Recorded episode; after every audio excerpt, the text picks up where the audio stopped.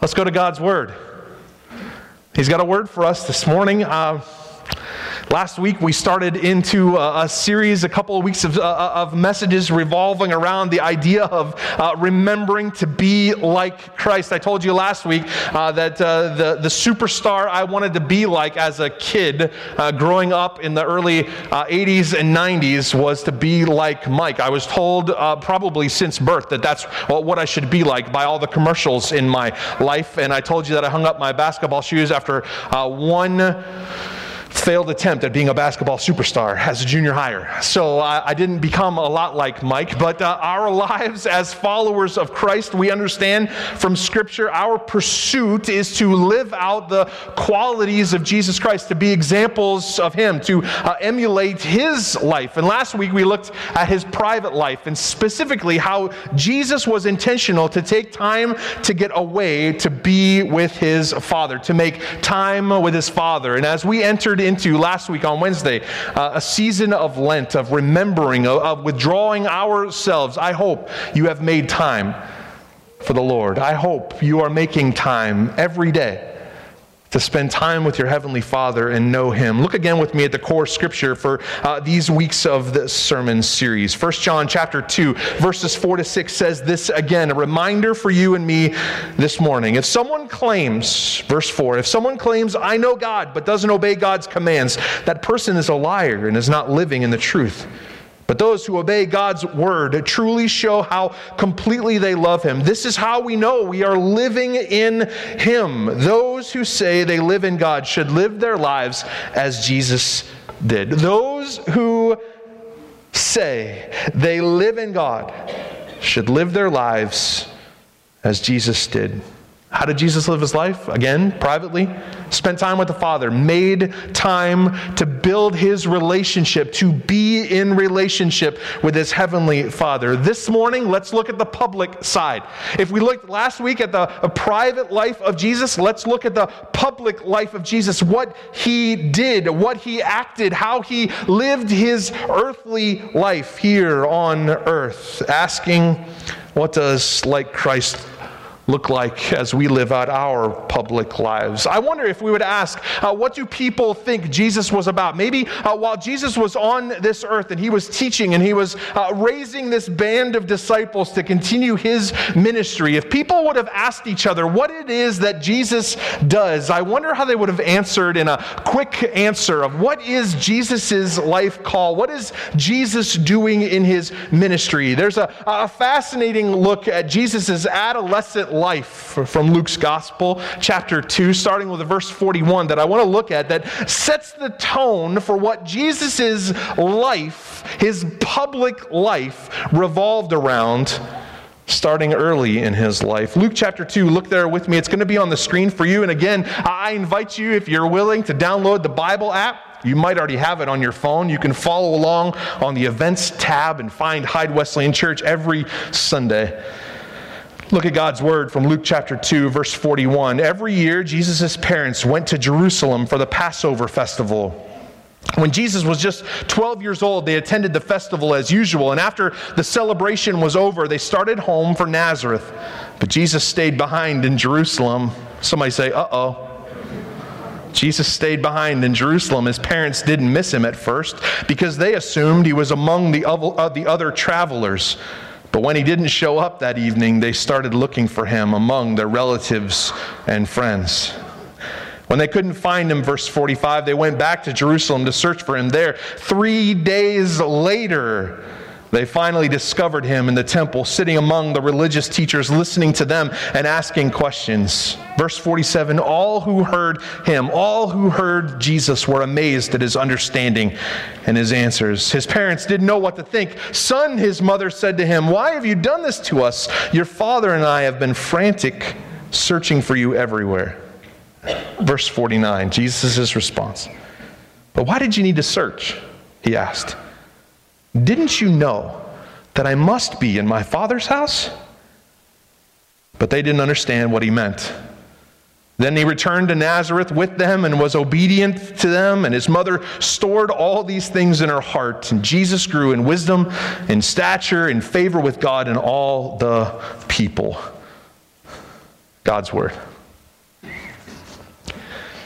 When God inspired Luke to write these words, when God laid it upon Luke's heart to write this gospel, I think God knew the tendencies of adolescent boys like me, raised in the church, who would uh, possibly try to uh, warp Jesus' story here to give us permission to run away from our parents in an attempt to be like Jesus, right? And yet, in verse 51, we see that Jesus, even in his adolescence, was obedient to his parents. And that rules out me ever have been able to use this story as a way to run away, to try to be like Jesus. But in this story of Jesus in his adolescence, his 12 years old, here in this account, we see Jesus responding to his parents' frantic searching with a, a, a, statement that sets into motion an understanding that Jesus knew what he was to be about even at this age. His response to his parents frantically searching wherever it was in these moments, in these three days, that they had been looking for Jesus, for them to find him there in the temple, Jesus says, why are you so frantic? Don't you know, didn't you know that I must be in my Father's house? Other translations have uh, given us a, maybe a, a fuller picture or a better understanding that Jesus' response here in the original languages is really him saying, Don't you know that I had to be about my Father's business? And I think it's important for us to get this glimpse of the adolescent Jesus understanding. And I think what this does in, in, a, in a church like ours is reminds us of how important it is in the impressionable hearts and minds of those just beyond the walls of this building right now, this room, that we believe here at Hyde Wesleyan Church that even these young lives, can be impressed with an understanding of what their father's business is and how they play a role in his kingdom efforts. I love that we get this glimpse of 12 year old Jesus being clearly aware of his life's purpose, to be in the temple courts, to be uh, interacting with uh, uh, those who are teachers of the law. He's asking questions. He's uh, uh, amazing others as questions are being asked to him. Jesus was about his father's business. So we can stop there and we can just say, okay, that's, uh, that's what I'm supposed to do in my public life. I'm supposed to be about my father's business. But it looks like in this account here in Luke chapter 2, even Jesus' own earthly parents, Mary and Joseph, in this moment, aren't quite aware of what exactly Jesus is expressing in that statement. If Jesus is saying, Don't you know that I need to be about my Father's business? Don't you understand that I would be here in my Father's house doing what God has called me to do? What is it? What is it that God has called every single one of us to be about in His business? We need to answer, What's my Father's business? And to understand the complexity of uh, what it is, maybe I should say, the simplicity of what God wants to do, we need to continue to look at the life of Christ. A couple chapters later, Luke chapter 5, Jesus is calling his first disciples. Specifically, here in verse 27, he's calling Matthew or Levi the tax collector. Look at Luke chapter 5, verse 27. It's beautiful. Later, as Jesus left the town, he saw a tax collector named Levi sitting at his tax collector's booth. Follow me and be my disciple, Jesus said to him. So Levi got up, left everything, and followed him. Later, Levi held a banquet in his home with Jesus as the guest of honor, and many of Levi's fellow tax collectors and other guests also ate with them. But the Pharisees and their teachers of religious law complained bitterly to Jesus' disciples. Why do you eat and drink with such scum? Why do you eat and drink with the likes of them? Jesus answered, not the disciples. Jesus answered, Healthy people don't need a doctor, sick people do. I have come. Not to those who think they have it all together, not to those who are righteous, but to those who know they are sinners and are in need, those who are sinners and need to repent. What's our Father's business? It's to heal the broken, it's to seek that which is lost, it's to reach the lost. Our Father is in the lost things being found business. Our Heavenly Father is seeking to restore his kingdom into order. Our Father is seeking to overthrow the, the ways of the world, the sinful nature. Jesus' words here is uh, it's not the healthy who need a doctor, but the sick. I, I'm here. My earthly job, my job, my calling, my Father's business is to not call the righteous, but rather sinners to repentance. It's the core of our job as followers of Christ. It's the must do. It's the thing we cannot lose sight of. It's important enough to be the measure of all the other things we are doing in our lives. It's what we are to start with. It's the, the, the first thing God is about restoring, finding, fixing, healing. Not life as normal, not status quo, not just going through the motions. God's goal, God's business is in finding that which is lost. It's an important enough measure by which it is we are to do anything as a local church. I told you before that we along with every other church, every other local expression of the church united. We are all in danger. Every church on this earth is in danger every single day of resorting to a country club mentality that says something along the lines of if I'm comfortable, if everyone looks like me, if everyone smells like me, if everyone thinks and does like I do, then everything's good. When in reality,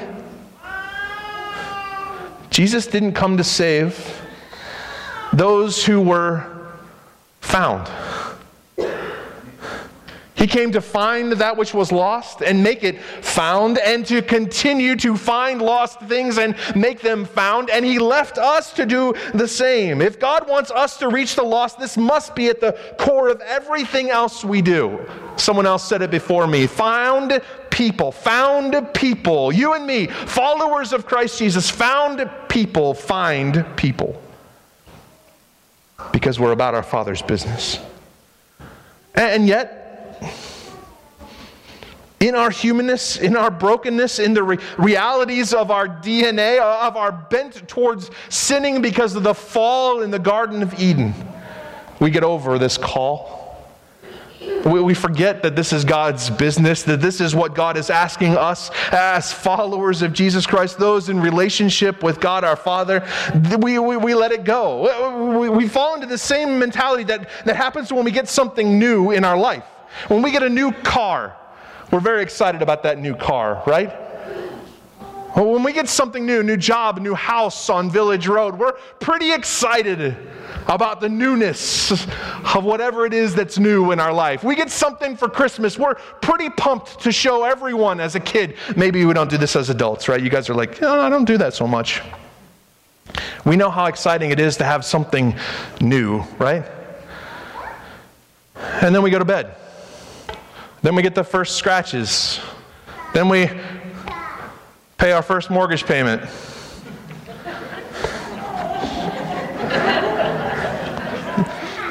And we found the first rodent hole.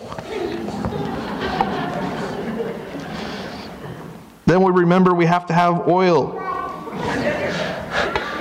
The newness wears off, right? on everything new in our life, everything physical that we own, every new vehicle becomes not new vehicle as soon as we pay that first payment, as soon as we are given those keys, whether it's new or gently used. It's not new very long. So, too, because of our human bent, the, the new expression of life that we understand when grace is bestowed upon us, when we are cleansed, whiter than snow, Oftentimes, life continues to pile upon us, and we forget. We forget the joy, the expression of wanting to tell others of sharing that newness that has cleansed us whiter than snow with anyone else, we begin to fall into the line of just following protocol, just going through the motions, just being Christian enough to not cause any ripples to not make too big of a mess with our neighbors, to not be that guy, to not be too preachy, to not be too outlandish, to not go too far, to not offend too many people, to not stand out when in our understanding of what God has given us through grace requires us to not just go through the motions. If God is desiring to find lost things, if that's what God's business is, is finding that lost sheep, if Jesus' expression of his earthly ministry was going after that which was lost, not being a doctor to the healthy, we understand this illustration. Why have we? Why have we allowed ourselves to call it a day after we have experienced the healer? After we have experienced the cleansing power of the blood of Jesus, why have we allowed ourselves? Our Father wants us to reach the lost by our words and our actions. His business is reaching the lost, and He invites us to join Him. So, is that it? Do we just go to our neighbors and make sure they know with a, a bumper sticker on our car that we go to Hyde Wesleyan Church? Do we uh, go to our neighbors and uh, tell them that we're having uh, whatever event it is at our church and hoping that the pastor preaches a message that uh, leads them to repentance? Do we uh, just uh, and invite people to come be a part of certain things in our church and we hope that that's enough? Or are we just cleansed by the power of the blood of Jesus in a moment for ourselves and we tell one other person and then we go about our, our, our business? Not hardly. Mark's Gospel, chapter 3, Jesus is calling his disciples into apostleship. Look at this, chapter 3, verse 13 in Mark's Gospel. Afterward, Jesus went up on a mountain and called them called out the ones he wanted to go with him in ministry, and they came to him in that moment. And then he appointed 12 of them and called them his apostles. They were to accompany him, to go with him, and he would send them out from himself to preach, giving them authority to cast out demons. This example, what Jesus does, is not just teach us about his Father's business to call uh, lost things found, to find lost things, but also to build upon the found ones. We, we call it in church circles discipleship of uh, growing. We call it sanctification of this progression. It's all throughout the New Testament. Uh, and all the teachings of the New Testament, we have this progression of faith that it's not just uh, coming to Jesus in a moment and having a, a, cleansing power. Grace is much more than that. It is not just cleansing, it is renewing every day. It is something that we grow to experience continually in our walk with Christ. And yet, because we're human beings, because because we like the comforts of reverting back, we find ourselves minimizing grace, lessening it. We put it to the side and we say, we'll never experience what it is. And the whole while God's saying, ah, I've got so much more for you, Stephen. I want to show you more of me. I want you to experience more of me. I want to renew you every day. I want to grow you into a disciple who makes more disciples. Nothing new in our humanness to continue to minimize this gift, can uh, continue to minimize what it means to be a follower of Christ and grow more and more. We, we see Jesus grew in wisdom and stature. Uh, Paul in the New Testament teaches the, the, the church in Corinth that he, he kind of chastises, he, he scolds them for, uh, for wanting only to drink milk as almost like uh, this illustration of an infant only being able to drink milk. He says, You guys need to stop just drinking milk and start, start desiring the deeper things, the more, the more meaty things in understanding your spirituality. Our Heavenly Father wants to build us into the men and women He's asked us to be. It's God's desire that you and I would continue to grow in righteousness not plateauing, not reaching a point where we think, oh, I finally have it all together. If you are at that point where you think you have it all together, please schedule a meeting with me.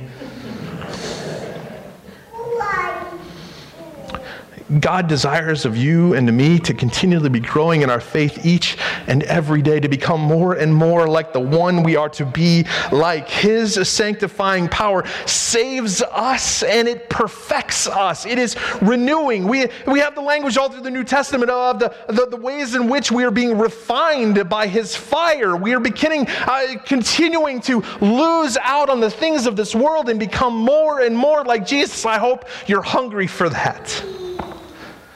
Yeah, you remember there's a generation uh, behind me, ahead of me, sorry. Older than me, that's the way I should have said it. There's a generation older than me that, uh, for a long time in my growing up, were fearful of computers because computers were going to take over all their jobs and machines were going to take over all their jobs and do everything that they were able to do for their hourly wage would be done by a computer. Good thing that hasn't happened.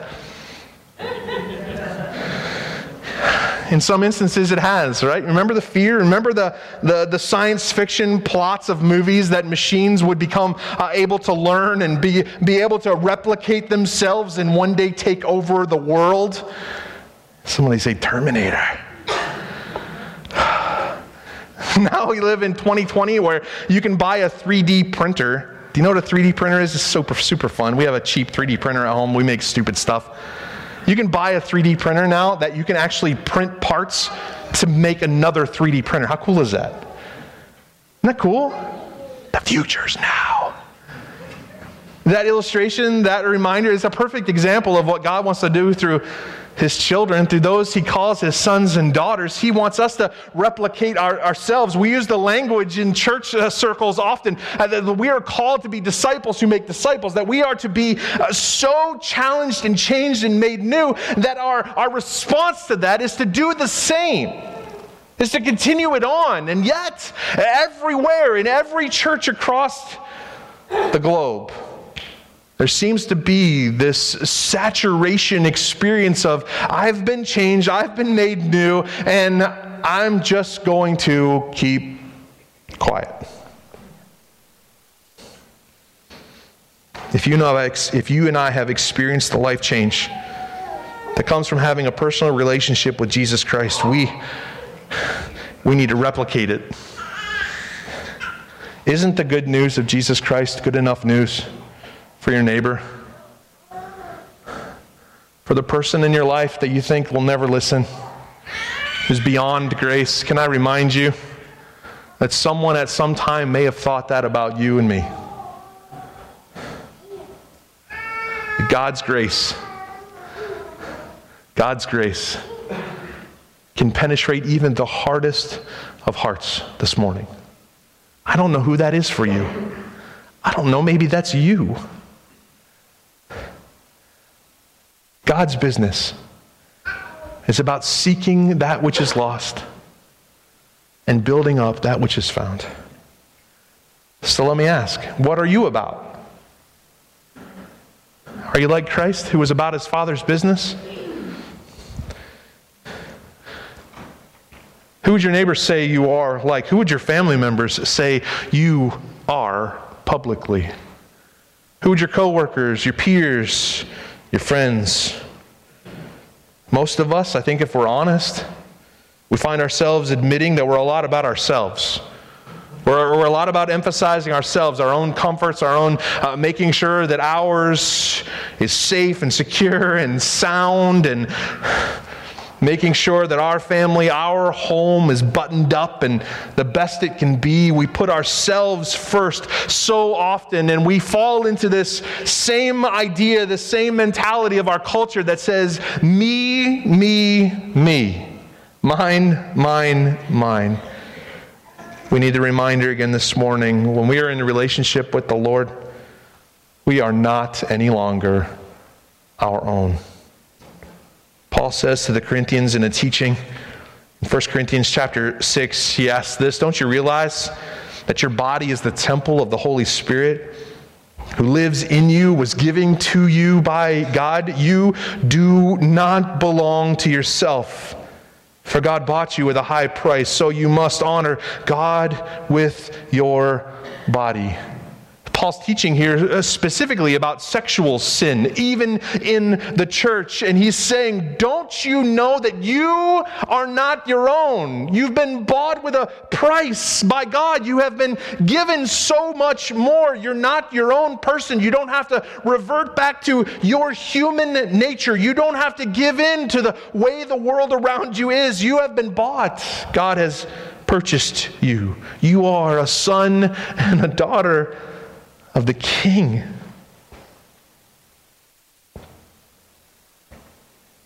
As such, as a child of the king, we've got work to do. Have I said that enough times? We've got work to do.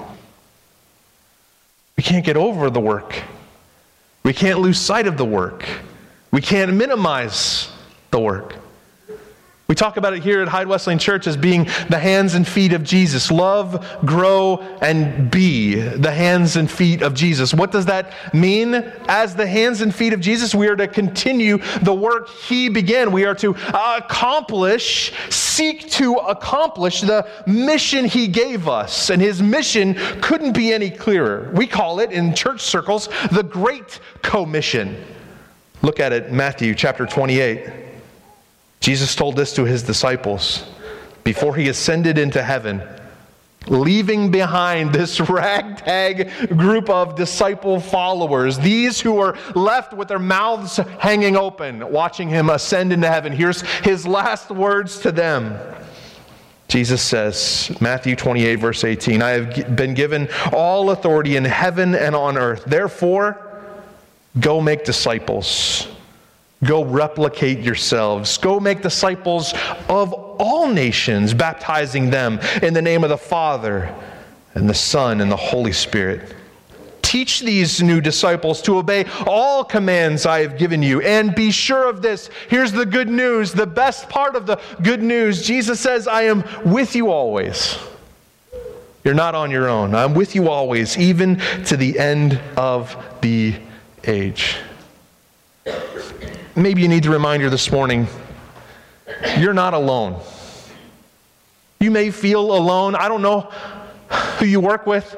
I don't know who you go to school with. I don't know uh, who's around you that you haven't yet approached the subject of spiritual matters, that you haven't yet declared whose you are in a public way, that people around you know you as something other than a disciple of Jesus Christ, people don't know whose you are, let me remind you you're not alone in taking a stand for being a son or a daughter of the King. Jesus is with you. Said a different way, God's business of finding that which is lost, of building upon that which is found, is his plan A. It's his plan to restore his kingdom, to bring about, to save as many as possible in the time we've been given. We, we, we understand God's hand of mercy is still holding back his ultimate wrath upon sin, brokenness. And in this season, in this time we've been given, our job is to continue his business of finding that which is lost and building upon, discipling those who are found. We're God's plan A for bringing his hope into the world. We're God's plan A for restoring what's been lost. We're God's plan A for bringing light and life. We are God's plan A for bringing his kingdom here and now, as it is in heaven, as Jesus taught us to pray. We, as the church of Christ, are a part of the hope he has to restore this world.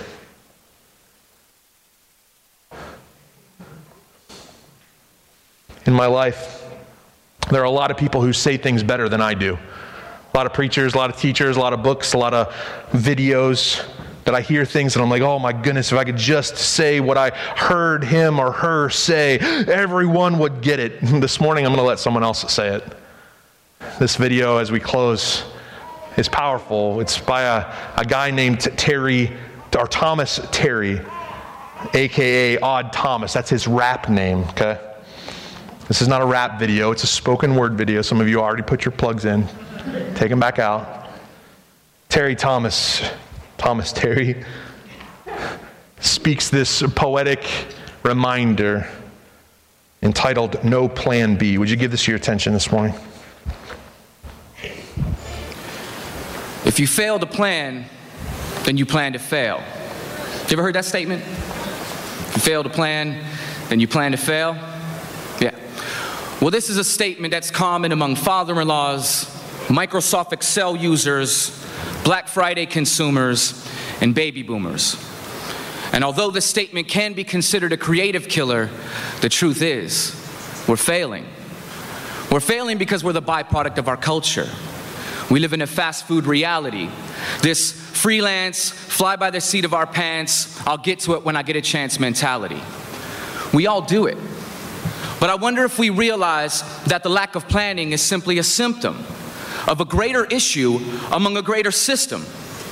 It's a philosophic worldview that screams, I really don't care about you, or at least I care too much for my own plans to be considerate of plans for you. It's sinful.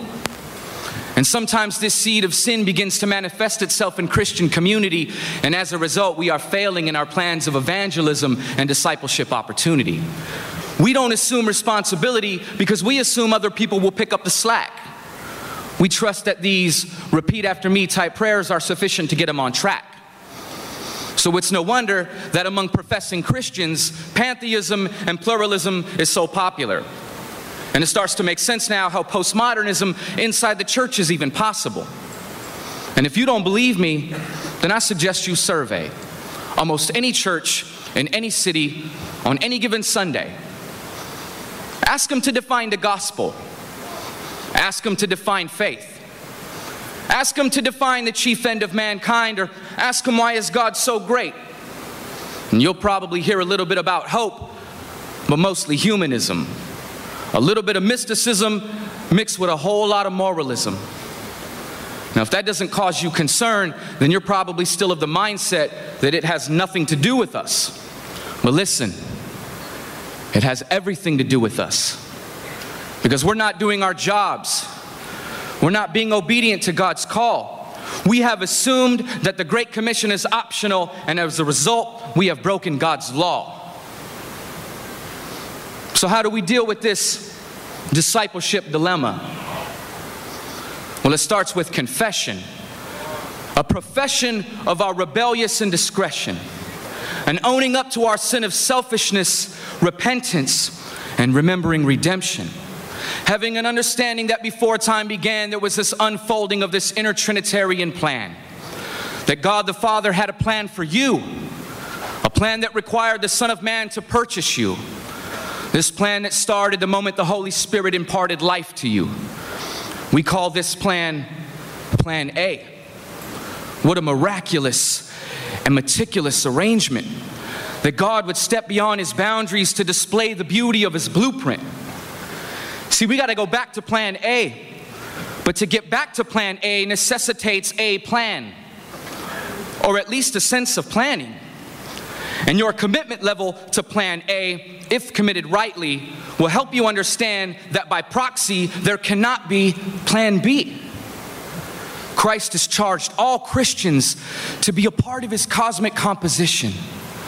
May God grant us forgiveness for our lack of interest and help us to faithfully fulfill without fail his great commission.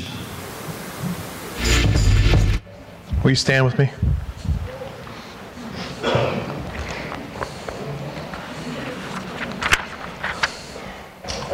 Thomas Terry, aka Odd Thomas, said this We have assumed that the Great Commission is optional, and as a result, we have broken God's law. It reminds us the severity of our reality. If we've forgotten what God's business, our Father's business is. And we lose sight. We're distracted every day. Let's collectively confess our bent towards ourselves and humbly ask Him to forgive and to redirect. Let's bow our heads.